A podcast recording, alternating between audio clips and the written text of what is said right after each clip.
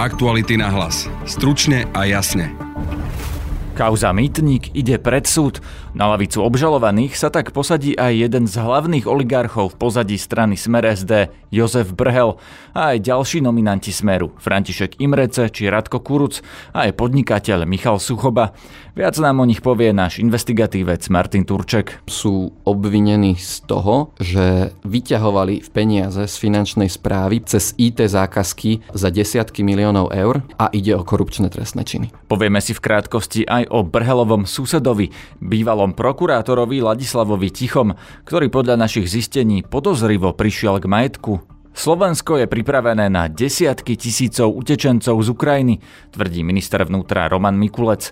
Budete počuť právničku a odborníčku na migráciu Zuzanu Števulovu. Slovensko zvládalo napríklad aj 10 tisíc žiadostí o azyl ročne. Nemyslím si, že kapacitne by to bol pre nás problém. Aj legislatívne máme na to nástroje, ako sa vlastne vysporiadať s príchodom tisícov vojnových utečencov a starostku obce Ubľa na hraniciach s Ukrajinou Nadeždu Sirkovu. Zatiaľ je tu pokoj. Je samozrejme vyšší počet prechodu cez hraničný priechod Ukrajincov, ale to sú väčšinou ľudia, ktorí odchádzajú za prácou do Čiech a do krajín Európskej únie. Počúvate podcast Aktuality na hlas. Moje meno je Peter Hanák.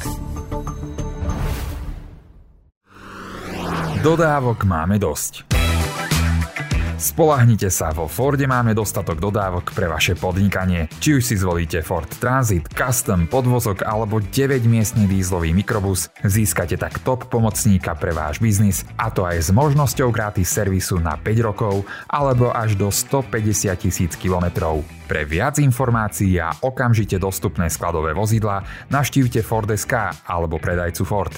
Ford Transit – istota pre váš biznis. Štúdiu mám v tejto chvíli Martina Turčeka, nášho investigatívca. Vitaj. Ahoj Peter. Budeme sa rozprávať o dvoch rozdielných príbehov ľudí, ktorí ale majú niečo spoločné, lebo bývajú na podobnej adrese, sú to susedia.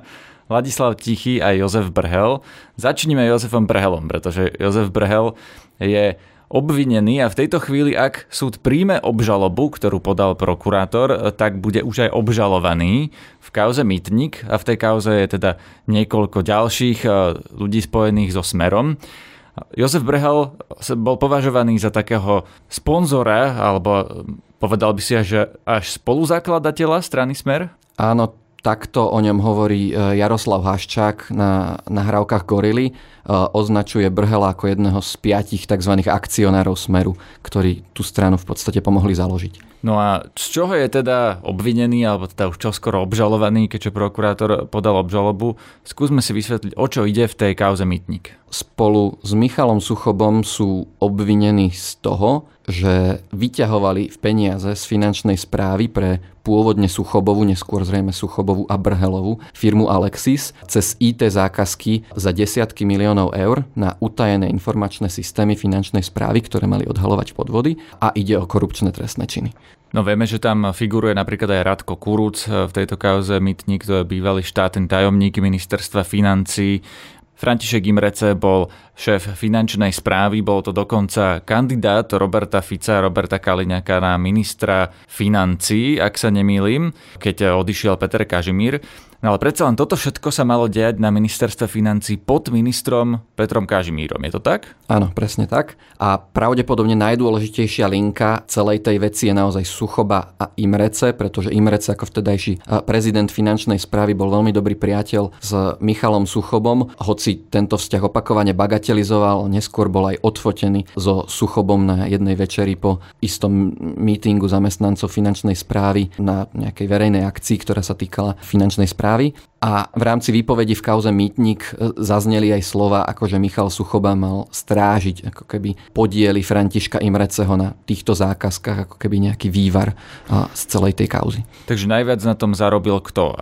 Brhel, alebo Imrece, alebo Suchoba? Najbližšie k tomu zárobku mal určite Suchoba ako zakladateľ a majiteľ tej firmy, o ktorú išlo, ale evidentne si z toho veľkú časť odkrojil aj Jozef Brhel, pretože cez e, zvláštne schránkové štruktúry, o ktorých napísalo aj investigatívne centrum Jana Kuciaka, mal Brhel nadobudnúť polovičný podiel v Suchobovom Alexise a časť z toho sa aj podľa vyšetrovateľov dostala aj k úradníkom finančnej správy určite najväčšia časť k Františkovi Imrecemu. Keď sa hovorí, že Jozef Brehel bol aj sponzorom Smeru, ono aj pri iných korupčných kauzách to potom končí aspoň takým predpokladom, že tie peniaze sa točia v nejakom kolotoči alebo kolobehu, že teda tí oligarchovia v pozadí Smeru tie peniaze dostanú z tých štátnych zákaziek a prečo to Smer robí, no aby dostal peniaze nejakého od oligarchov, treba na kampaň a udržanie sa pri moci.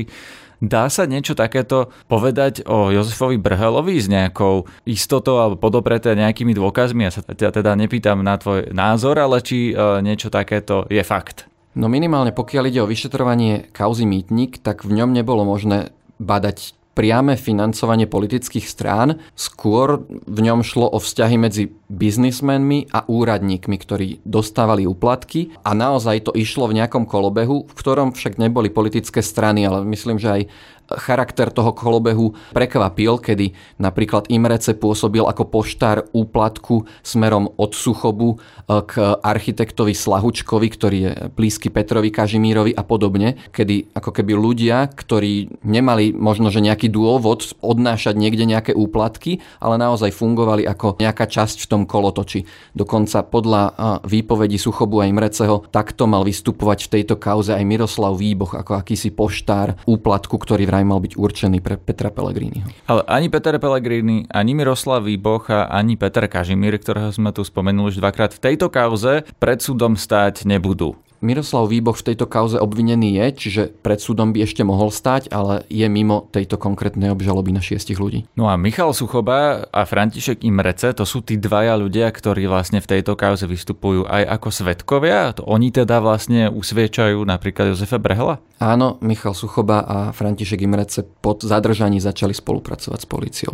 Pardon, vlastne Suchoba zadržaný nebol. Suchoba po obvinení, hoci v tom čase bol v Spojených Arabských Emirátoch. Teraz je už na Slovensku a teda postaví sa pred aj fyzicky? Neviem, či je teraz na Slovensku, ale už aj ako obvinený a v priebehu tejto kauzy ho ľudia videli napríklad na autosalóne v Prahe prestížnom, kde si Suchoba bol obzrieť nejaké Ferrari, obdivovateľ drahých a rýchlych aut. Takže je možné, že slovenská policia ho už sleduje alebo že má nejaký náramok alebo niečo také, či toto nevieme? Toto pravdepodobne nemá. O náramku by musel rozhodovať súd ako o náhrade nejakej väzby. Suchoba nesmeroval do väzby. Takže môže sa stať, že znova sa ocitne v Dubaji a pred súd sa nepostaví. Orgány činné v trestnom konaní by určite mali mať zabezpečené, aby s nimi spolupracujúci obvinení neutiekli Akým spôsobom to majú zabezpečené, to si istý nie som, ale o náramku alebo väzbe e, pri Suchobovi súd nerozhodol kladne, ale je pravdepodobné, že ho pred súdom uvidíme. Takže túto kauzu budeme sledovať, keď sa dostane na súd, keď súd príjme obžalobu. Ešte v tejto chvíli tú obžalobu nemáme, vidíme ju len z toho, čo uh, úrad špeciálnej prokuratúry postol na Facebooku, že ten spis e, má teda množstvo strán naložený na vozíku, sú to možno až tisícky stran. No prejdeme k ďalšej kauze, ktorú si dnes otvoril ty a to je podozrivý majetok Ladislava Tichého. Ladislav Tichý bol bývalý námestník generálnej prokuratúry, ktorý, keď si spomínajú naši poslucháči, keď nebol obsadený tento post, keď Ivan Gašparovič, prezident, odmietol vymenovať Jozefa Čentéša, vládol prokuratúre práve Ladislav Tichý. Na čo si dnes prišiel? Prečo jeho majetok je podozrivý? Dnes sme písali o tom, že Ladislav Tichý získal celú vilu, ktorú v minulosti vlastnil v bezpodielovom spoluvlastníctve manželov so svojou manželkou. Keďže nemal nikdy v majetkových priznaniach také úspory, z ktorých by polovicu zrejme miliónové nehnuteľnosti mohol vyplatiť a neodpovedal na otázky, akým spôsobom tú vilu vyplatil, tak je to pri bývalom veľmi vysokom funkcionárovi mimoriadne podozrivé. Vieme povedať, eh, v akej výške asi je ten rozdiel z toho, čo si mohol reálne zarobiť ako prokurátor a aký má majetok? V majetkových priznaniach mal uvedené za rok 2019 financie vo výške 150 tisíc eur a hodnota vily bude zrejme minimálne 800 tisíc eur, pretože za toľko to sa predáva dom e, v podobnej, ale o niečo menej lukratívnej lokalite, takže jeho polovica bude mať hodnotu minimálne 400 tisíc. No dobré, a z toho, čo hovorí, že aké mal príjmy, tak aj keby sme odpočítali e, náklady na život, tak vlastne za 4 roky by si na polovicu vily mohol našetriť do svojho platu.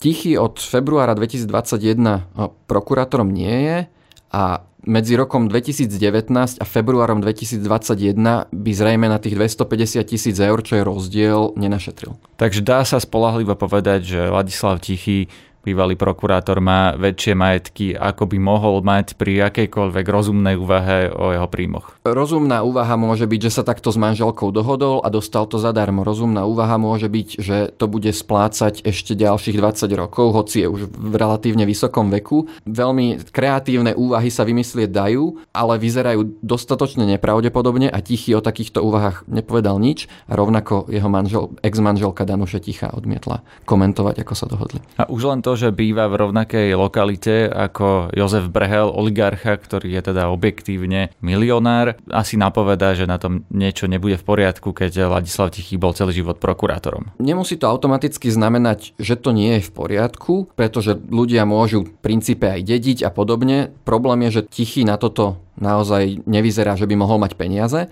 A táto vila sa už v médiách spomínala aj v minulosti, už aj vtedy bola problémom. V roku 2011 o nej písal týždeň, že teda prokurátor Tichy vlastní naozaj honosnú vilu na jednej z najlukratívnejších častí, kde bývajú najväčší bohači Bratislavy, okrem Brhela v úplnej blízkosti býva Juraj Široký. Tichy vtedy týždňu povedal, že vilu postavil za 8 miliónov korún, avšak do majetkového priznania o roky neskôr uviedol, že stála prepočte 530 tisíc eur, čiže dvojnásobok a nie je vôbec jasné, prečo v minulosti v médiám povedal, že tá vila stála dvakrát menej, ako v skutočnosti stála. Takže celé, čo z toho vyplýva, je to, že Ladislav Tichý nevysvetlil pôvod svojho majetku a teraz by ho mal vysvetľovať polícii? Alebo existuje inštitúcia, ktorá by ho mohla skontrolovať? Iná inštitúcia, ktorá by toto kontrolovala ako orgány v trestnom konaní, už v tomto čase neexistuje.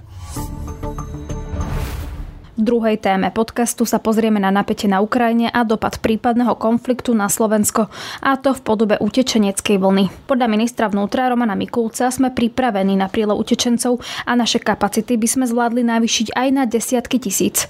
Uviedol to ešte včera v Rádiu Express v relácii Braňa Závodského. Tuto sa bavíme o dvoch rovinách, a to aj tej ľudskej, a potom tej Tam právnej. som sa chcel spýtať, áno, že nie len udržať hranicu, ale možno aj pomôcť, A pomôcť, niektorým presne tak. A myslím, že v tomto zmysle e, my musíme byť pripravení na to, aby sme tým ľuďom vedeli pomôcť a my sa aj v tomto zmysle pripravujeme. Také základné kapacity máme aké na to?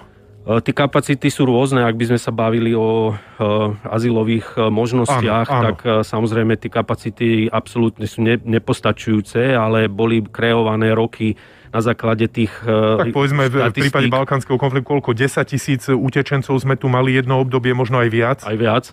A, a my sme dnes pripravení naozaj e, tie kapacity e, posilňovať v prípade, že to bude potrebné Áno. až na nejaké desiatky tisíc. Spýtali sme sa teda ministerstva na viac detajlov a zaujímali sa o to, ako rýchlo vieme tieto kapacity zabezpečiť a kde v prípade, že by došlo k utečeneckej vlne a ako pripravujú mestá či obce v blízkosti ukrajinských hraníc. Môžeme konštatovať, že situácia na slovensko-ukrajinskej hranici je pokojná, na hraničných priechodoch neevidujeme náraz cestujúcich ani migračné tlaky. Vláda Slovenskej republiky i Ministerstvo vnútra Slovenskej republiky však pristupujú k vývoju situácie na Ukrajine zodpovedne a spolu s Ministerstvom obrany a zdravotníctva pripravujú ich krízové manažmenty rôzne scenáre vývoja. V prípade zvýšeného náporu na našu východnú hranicu sme pripravení na posilnenie výkonu kontroly hraníc na hraničných priechodoch a na tzv. zelenej hranici. Rovnako sme pripravení posilniť prípadný výkon služby, ak by bolo potrebné vybudovať na hranici kontrolné a registračné centrá. Okrem zložiek policajného zboru je možné na základe uznesenia vlády vyčleniť vojakov ozbrojených síl Slovenskej republiky. Slovensko v uplynulých rokoch nebolo cieľovou krajinou žiadateľov o azylov. Tejto skutočnosti bolo prispôsobené aj kapacity v našich azylových zariadeniach. Naposledy sme zažili väčší nápor v 90. rokoch pri príchode utečencov z Bosny a Hercegoviny, ktorým vtedy Slovensko poskytlo tzv. dočasné útočisko. Slovensko udržiava s Ukrajinou priateľské vzťahy. Na Slovensku dnes žije, pracuje alebo študuje takmer 60 tisíc štátnych príslušníkov Ukrajiny. Žiadna slovenská vláda doteraz pomoc Ukrajine nikdy neodmietla, ak ju Ukrajina a jej obyvatelia potrebovali. Preto aj v prípade ozbrojenej agresie voči Ukrajine bude Slovensko pripravené svojmu susedovi pomôcť. Pre účely azylu sú určené zariadenia Migračného úradu ministerstva vnútra, záchytný tábor Humene a tiež pobytové tábory Rohovce a Opatovská Nová Ves. Tieto kapacity vieme pre prípad potreby navýšiť. Uvažuje sa s využitím existujúcich azylových zariadení, ich rozšírením o núdzové ubytovanie a potom využitím voľných ubytovacích kapacít rezortu vnútra a ďalších rezortov. O ďalšom rozširovaní kapacít a umiestnení osôb by rozhodoval ústredný krízový štáb. V prípade, ak by Slovenská republika potrebovala posilniť svoje vlastné krízové kapacity pre zvládnutie zvýšeného počtu osôb prichádzajúcich po vzniku konfliktu na územie Slovenskej republiky, je možné požiadať o pomoc agentúru Frontex pre pomoc na hranici, agentúru EUA pre podporu operačnej činnosti v utečeneckých táboroch a prípadne ďalšie medzinárodné pôsobiace organizácie, krajiny V4 či ostatné členské štáty Európskej únie. Zistovali sme aj ako situáciu s prípadnou utečeneckou vlnou a našu pripravenosť na ňu vidia na východe Slovenska. Zatelefonovali sme starostke obce Ubľa, ktorá leží blízko hraníc s Ukrajinou. Na Deždy Sirkovej sa pýtala reportérka Aktualit Monika Vatralová. A minister vnútra Mikulec povedal, že sme pripravení na desiatky tisíc ľudí z Ukrajiny v prípade, že by tam vypukol nejaký konflikt, tak ma celkom zaujíma, že či s vami štát komunikuje ohľadom prípravy na prípadný prílev utečencov. Nikto so mnou ešte nekomunikoval. Teraz absolútne nikto. Zatiaľ je tu pokoj. Je samozrejme vyšší ako vyšší počet prechodu cez hraničný priechod Ukrajincov, ale to sú väčšinou ľudia, ktorí odchádzajú za prácou do Čiech a do krajín Európskej únie. Ale nejaký húfny, aby sme tu ne, e, videli nejaký húfny prechod, že strašne veľa ľudí, tak to nie. Absolútne. Úplne kľud tu je vôbec. A uvítali by Zatiaľ. Uvítali by ste nejakú takúto prípravu pre prípad, že by sa to nejak vyostrilo na Ukrajine? Viete, mám na to svoj názor. Veľmi tomu neverím, aby sa, aby sa vy, uh, vyostrilo do takej miery, že by z toho vznikol nejaký, nejaký vojnový konflikt. Ale uh, práve tu západná Ukrajina, prihraničná oblasť, tu žijú úplne v kľude ľudia. Lyžujú sa, kamarátov, starostov, tu máme kolegov, starostov, primátorov, ktorí vlastne absolútne oddychujú, každý je v kľude, len myslím si, že, že viac menej e, tá medzinárodná situácia tlačí do niečoho. Ako samotní ľudia tu na Ukrajine. A ak by predsa len k niečomu takému došlo, vy máte um, nejaký scenár, niečo, nejaký plán, uh, že čo by ste napríklad robili v, v obci?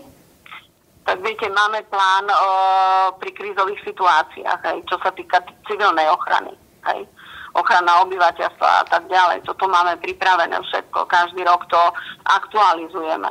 No a ďalšie veci, čo sa týkajú nejaké ochrany obce alebo čo, tak to myslím, že už by, už by, museli, už by museli byť aj iné zložky do toho zapojené, ako ministerstvo vnútra, ministerstvo obrany a tak ďalej. Čo by ste robili v prípade, že by prišlo teraz uh, nejak viac migrantov Viete čo, čo sa týka samotných migrantov, my to neriešime. Od toho je tu hraničná policia je tu v obci vyše 100 príslušníkov hraničnej policie.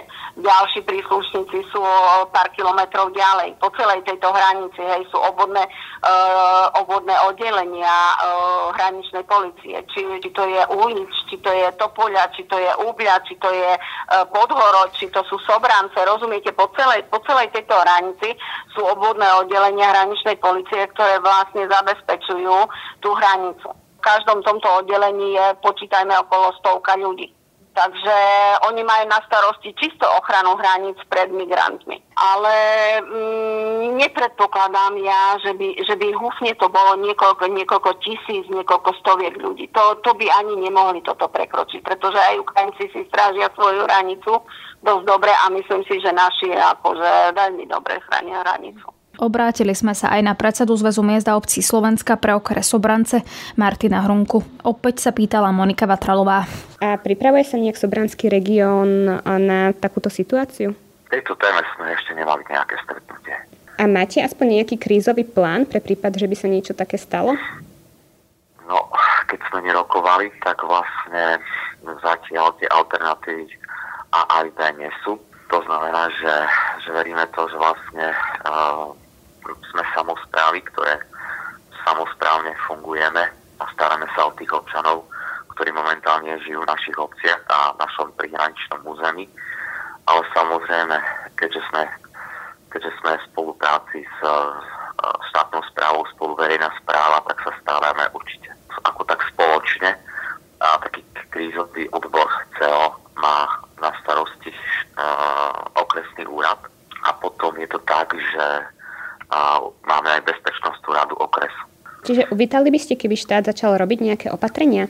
No, opatrenia je tak, že vlastne dostať tú relevantnú informáciu, že, že v prípade A uh, je potom vlastne nasledujú kroky uh, v prípade vlastne uh, z tej situácii, ktorá je, že sa to môže nejak pohnúť, hej, alebo posunúť do tej fázy, do ktorej nechceme, čo vlastne máme roz, robiť ako prvé. Hej. To znamená, že zatiaľ preto som ani ja z mojej pozície akože starostu a, a proste ani predsedu z nosu nejak nekonal uh, nejak veci tak, že idem zvolávať. Momentálne mám pri mikrofóne Zuzanu Števulovu z občianského združenia Liga za ľudské práva. Dobrý deň. Dobrý deň. V podstate o nejakej téme utečencov z Ukrajiny sa rozprávame možno už teraz, respektíve aj médiá sa na to pýtajú, e, ale v podstate my nevieme, že či ten konflikt vypukne alebo nevypukne. Niektorí hovoria, že by mohol vypuknúť zajtra, niektorí sú zase skeptickí, napríklad samotní ľudia na Ukrajine. No ale každopádne je to podľa vás predčasné to riešiť, alebo by sme to mali riešiť pre istotu už teraz skôr? Osobne si myslím, že je dobre to riešiť skôr. Je podľa mňa bolo by vhodné upokojovať verejnosť a veľmi transparentným spôsobom vysvetľovať, že v prípade, ak by naozaj došlo k tej situácii, že k nám príde veľmi veľa utečencov pred vojnou z Ukrajiny, aké presné plány má naša vláda, kde presne budú ubytovaní, aký status by sa im asi poskytol, čo bude s integráciou, informovať samozrejme obce, mesta, miesta, ktoré, ktorých sa to bude týkať a postupovať vlastne v úzkej súčinnosti aj so samozprávou, aj s organizáciami občianskej spoločnosti. Vy očakávate, že by naozaj reálne možno aj toľko ľudí z Ukrajiny chcelo k nám prísť na Slovensko, alebo by možno skôr uh, si vybrali iné krajiny? Osobne si myslím, že ak by naozaj vypukla taká ničivá vojna, je veľmi pravdepodobné, že k nám prídu tisíce ľudí z Ukrajiny. Nakoniec minimálne to budú príbuzní a známi ľudí, ktorí tu už žijú. A ako vravím, je tu len 40 tisíc cudzincov z Ukrajiny plus ukrajinská menšina, ktorá už má štátne občianstvo, je znova v 10 tisícoch. Hej, čiže reálne tu žije niekoľko desiatok tisíc ľudí z Ukrajiny, či už ako štátni občania alebo cudzinci. Čiže naozaj, ak by tá vojna vypukla, môžeme rátať s tým, že tisíce ľudí, aj preto, že sme vlastne susedom Ukrajiny, k nám prídu, ale v skutočnosti si myslím, že oveľa viac e, vlastne e, utečencov by potom prišlo aj do Polska, keďže tam je tá imigrácia konštantne z Ukrajiny ešte vyššia. Pán minister teda hovorí, že my sme relatívne pripravení, respektíve pripravujeme pre nich je možné, ak by sa teda samozrejme ten konflikt udial, e, teda nejaké tie azylové príbytky. A ako keby skôr tam prevláda takéto presvedčenie, že sme na to pripravení. Vy s tým súhlasíte? Myslíte si, že je Slovensko pripravené na desiatky tisíc ľudí z Ukrajiny? Tak v prvom rade ja osobne tým, že som z mimovládnej organizácie, veľmi málo vidím do plánov štátu, keďže do toho plánovania nie sme zapojení, kde by som povedala, že asi by štát mal urobiť viac a prizvať aj tú občianskú spoločnosť a církev k tomu plánovaniu. Ale v zásade aj z tej mojej skúsenosti, ja sa venujem téme azylu už od roku 2005 a v tých časoch vlastne Slovensko zvládalo napríklad aj 10 tisíc žiadostí o azyl ročne. Čiže nemyslím si, že kapacitne by to bol pre nás problém. Aj legislatívne máme na to nástroje, ako sa vlastne vysporiadať s príchodom tisícov vojnových utečencov. Je tam viacero možností, ktoré slovenská vláda môže využiť, aký status im udeliť, aby sa čo najrychlejšie mohli zaradiť do pracovného procesu, začať sa učiť jazyk a podobne.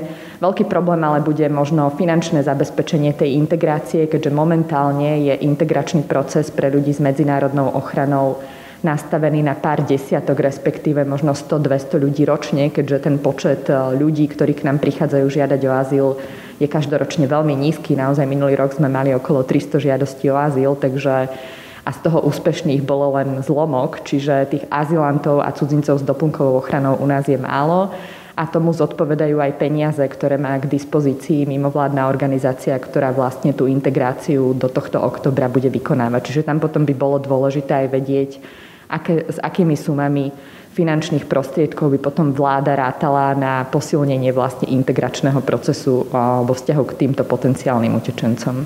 Ak by sa takýto konflikt stal zo dňa na deň a teraz by tí ľudia napríklad začali utekať v priebehu dní z napríklad zasiahnutých oblastí, ak by takýto veľký konflikt bol, tak ak teda teraz máme vyčlenené financie len na nejakú časť, nepredpokladalo sa, že by viac ľudí možno žiadalo o azyl, čo by to znamenalo teda v praxi? No veľmi dôležité je potom zabezpečiť pre nich už to dlhodobé, stabilnejšie ubytovanie, pretože v súčasnosti to tak funguje, že v zariadeniach migračného úradu, ako je napríklad Humenné, Opatovská Nová väza, Rohovce, sú iba počas azylového konania. Čiže tam je dôležité vedieť, že čo by bolo potom, kto by sa postaral o ich dlhodobejšie ubytovanie, kto by sa postaral o ich integráciu do spoločnosti. Pretože iné je, keď k nám príde cudzinec, ktorý príde za účelom zamestnania, ktorý si ten príchod samozrejme dlhodobo plánuje, nájde si vopred ubytovanie, zamestnávateľa, školu pre deti a podobne. Čiže on sem príde už s pripravenými vecami. A iné je, keď človek uteká pred vojnou z jedného dňa na druhý a nemá tu prichystané nič. Čiže o kurzy slovenského jazyka, začlenenie detí do školy, do povinnej školskej dochádzky, ohľadanie ubytovania sa vlastne bude potom po udelení nejakého statusu musieť niekto postarať a tam by bolo vhodné vedieť, eh, že eh, ako sa ráta teda s takýmto scenárom. Ale zároveň ešte by som rada dodala, že ono bezprostredne, ak vypukne vojna, to neznamená, že hneď eh, na druhý deň k nám tí utečenci prídu, lebo väčšinou vo vojne ľudia rozmýšľajú tak, že sa presídlia do bezpečnejšieho regiónu vo vlastnej krajine, čakajú, že sa to rýchlo vyrieši. A až keď tá situácia začne byť neúnosná aj tam, kde pôvodne boli relatívne v bezpečí, tak vlastne až potom začínajú ako keby tie veľké utečenecké vlny, čiže ono to vždy príde s takým určitým odstupom. Taká doplňujúca záverečná otázka, že keď ste spomínali, že potom aj ten proces nájsť im prácu, podľa vás je na Slovensku dostatočný počet pracovných miest, že by si, aj keby to boli, bolo 5 tisíc, 6 tisíc ľudí z Ukrajiny, že by boli schopní nájsť tú prácu? Určite myslím si, že dnes je taký veľký nedostatok v tých rôznych profesiách a zamestnávateľia už cieľene aj chodia robiť nábory aj do Ukrajiny, aj do Srbska, takže neobávam sa, že by títo ľudia ako keby si tú prácu nenašli. Samozrejme môžu byť ľudia, ktorí budú traumatizovaní tou vojnou, môžu zažiť niečo, kde bude potrebné skôr ich najskôr adaptovať, psychicky stabilizovať. Ale v zásade si myslím, že pri ľuďoch z Ukrajiny naozaj to nájdenie si práce v akomkoľvek odvetvi na Slovensku momentálne nie je problém. Čiže ak budú mať status, ktorý im umožní okamžite pracovať pre veľkú väčšinu z nich, sa veľa vecí vyrieši. Ďakujem pekne toľko, Zuzana Števolová. Ďakujem aj ja za pozvanie. Aktuality na hlas. Stručne a jasne. To je na dnes všetko. Počúvajte aj naše ďalšie podcasty. Odporúčam aj videoreláciu na rovinu s ministrom obrany Jaroslavom Naďom. Podcastovú verziu na rovinu uverejňujeme vždy deň po videu. Na dnešnom podcaste sa okrem Denisy Hopkovej podielal aj Jaroslav Barborák. Zdraví vás Peter Hanák.